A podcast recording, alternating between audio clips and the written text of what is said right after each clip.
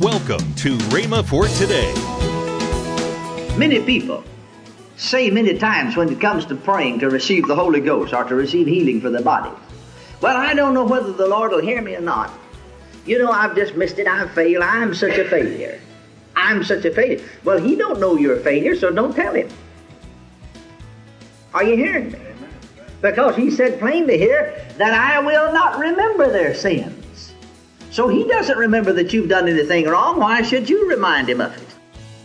Welcome to Rhema for Today with Kenneth and Lynette Hagin. Today you'll hear more from Kenneth E. Hagin on his teaching, The Prayer Series Volume 6, on Rhema for Today Radio. Also, later in today's program, I'll tell you about this month's special radio offer. Right now, let's join Kenneth E. Hagin for today's message. I want us to look for a while, first of all, at prayer in the Old Testament. In Genesis, the 18th chapter, the 22nd and 23rd verses, we find Abraham praying. He said to God, Wilt thou consume the righteous with the wicked? Peradventure, thou art fifty righteous within the city, wilt thou consume and not spare the place for the fifty righteous that are therein? That be far from thee to do after this manner, to slay the righteous with the wicked. That be far from thee. Shall not the judge of all the earth do right?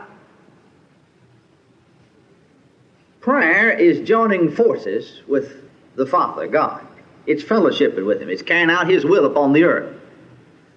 John Wesley, the founder of the Methodist Church, said, It seems that God is limited by our prayer life. He can do nothing for humanity unless someone asks Him to do it. Now, he went on to say why this is, I don't know, but I think we've explained it to you already if you just remember real well. You see, God made the world, the earth, the fullness thereof. And then he made man gave man dominion over all the work of his hands. Adam, so to speak, was the God of this world. Then he made uh, Adam committed high treason, sold out to Satan. Satan became the God of this world. He's called that in the New Testament. Satan's called the God of this world. Well, God doesn't just move in on top of Satan and just, if he did, Satan could accuse him of doing the same thing he did. But you see, he's devised a plan of salvation and sent his son, the Lord Jesus Christ, and Satan couldn't touch him and didn't touch him. And through him, he redeemed mankind. And now then, you see, authority has been restored to us through Jesus Christ. And when we ask God, then he can move. Praise the Lord. Are you listening to me? That's why it seems that he can do nothing unless someone asks him to do it. You know, a good question would be if he, if he can, why doesn't he do it? Amen. Isn't that true? But you know, we get a hint of it all through the Bible. And here in Genesis, and particularly here in Genesis, 18th chapter, when God refused to destroy Sodom and Gomorrah until he talked it over with his blood covenant friend Abraham. Abraham's prayers recorded here in this 18th chapter of Genesis is one of the most suggestive and illuminating prayers of uh, the Old Testament. Now then, here Abraham was taking his place in the covenant that God had made with him, the Old Testament, the Old Covenant. Abraham had, through the covenant, received rights and privileges that we very little understand. The covenant that Abraham had just solemnized with the Lord, with Jehovah, gave him a legal standing with God. So we hear him speaking so plainly, Shall not the judge of all the earth do right? This is his intercession for Sodom and Gomorrah. All through the Old Testament, we find men who understood and took their place in the covenant. Joshua could open the Jordan. He could command the sun and the moon and the stars to stand still in the heavens. Elijah could bring fire out of heaven to consume the offering as well as the sacrifice, or the sacrifice and offering and altar too, as far as I concern, all of it. And then David's mighty men were utterly shielded from death in time of war. They became supermen as long as they remembered the covenant. If you read there in the Old Testament concerning the mighty men of David, you, you think you're reading after Superman there for a while. Amen. That's the truth. And as long as they remembered the covenant, they did become supermen. Practically all the prayers of the Old Testament were prayers of covenant men. They had to be answered. God had to give heed to their petitions. Well, now someone said, yes, that's under the Old Covenant, the Old Testament. Well, let's talk about praying under the New Covenant or the New Testament for a moment.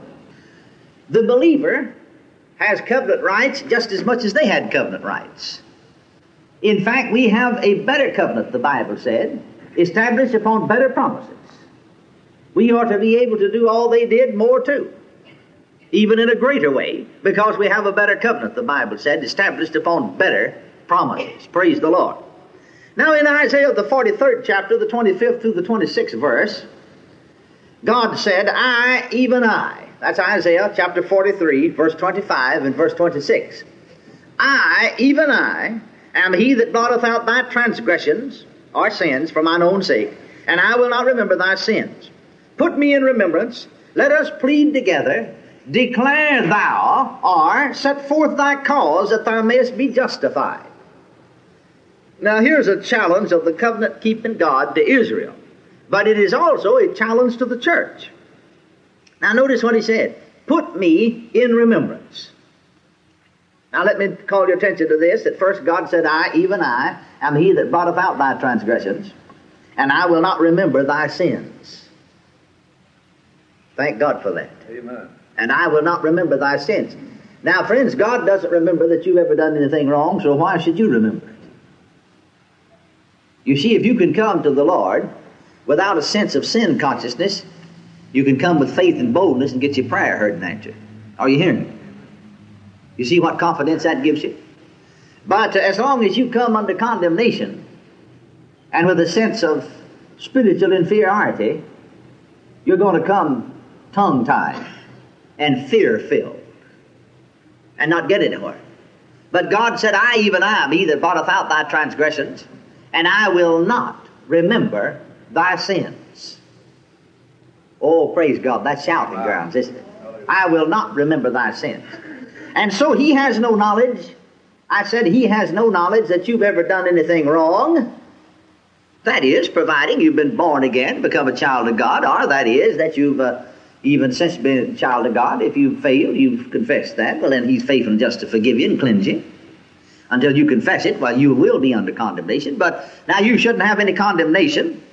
Many people say many times when it comes to praying to receive the Holy Ghost or to receive healing for their bodies. Well, I don't know whether the Lord will hear me or not. You know, I've just missed it. I failed. I'm such a failure. I'm such a failure. Well, he don't know you're a failure, so don't tell him. Are you hearing me? Because he said plainly here that I will not remember their sins. So he doesn't remember that you've done anything wrong. Why should you remind him of it? In fact, he is, it's not good taste to remind him. Praise the Lord. Amen. Because to remind him if you've done wrong, you see, is to accuse him of being a liar. Because he said, I don't remember, so you just don't remember. Now, with what confidence we can come then? Then notice that he said, Put me in remembrance. Put me, God said, in remembrance. Now, what does he mean by that? In other words, remind him of his promises in regard to prayer. Remind him.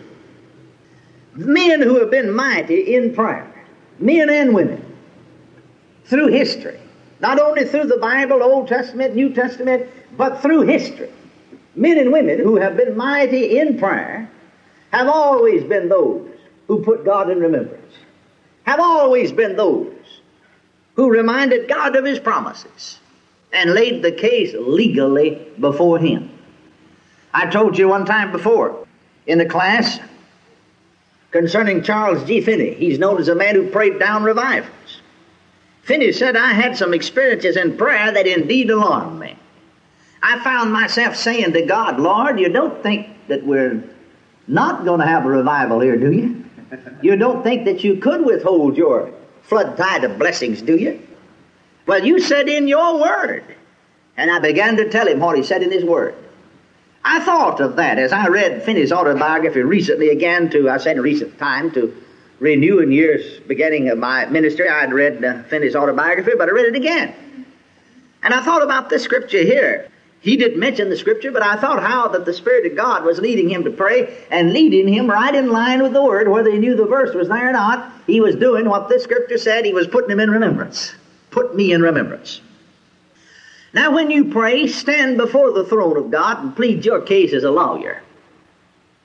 That lawyer is continually bringing law and precedent.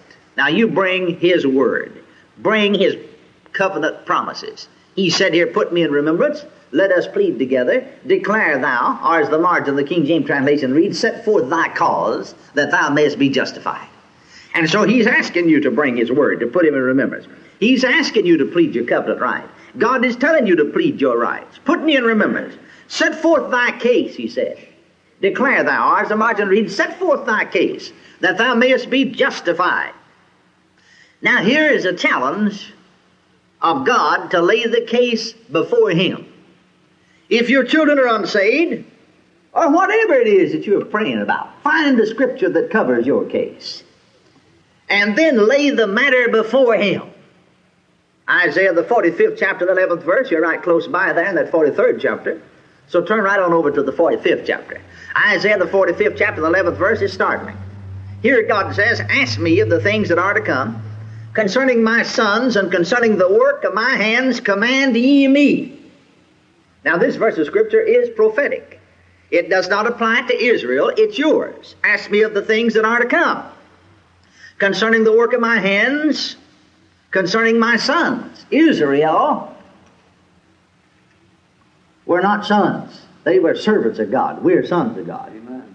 The Bible said, Beloved, now are we the sons of God in the New Testament. This has reference to us.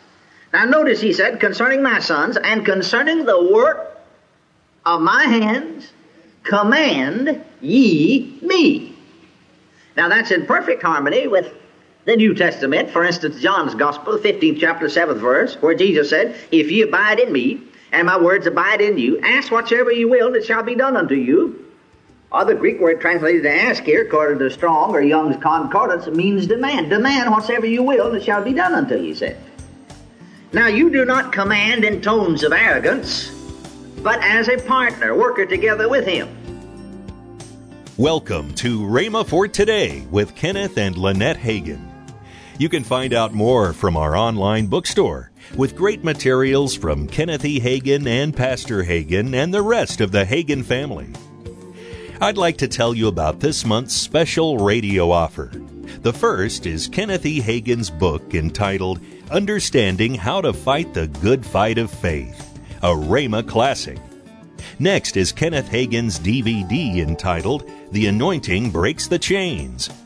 And finally, Kenneth E. Hagin's slimline book, Right and Wrong Thinking. All three resources are for the special price of $23.90. That's $7.95 off the retail price.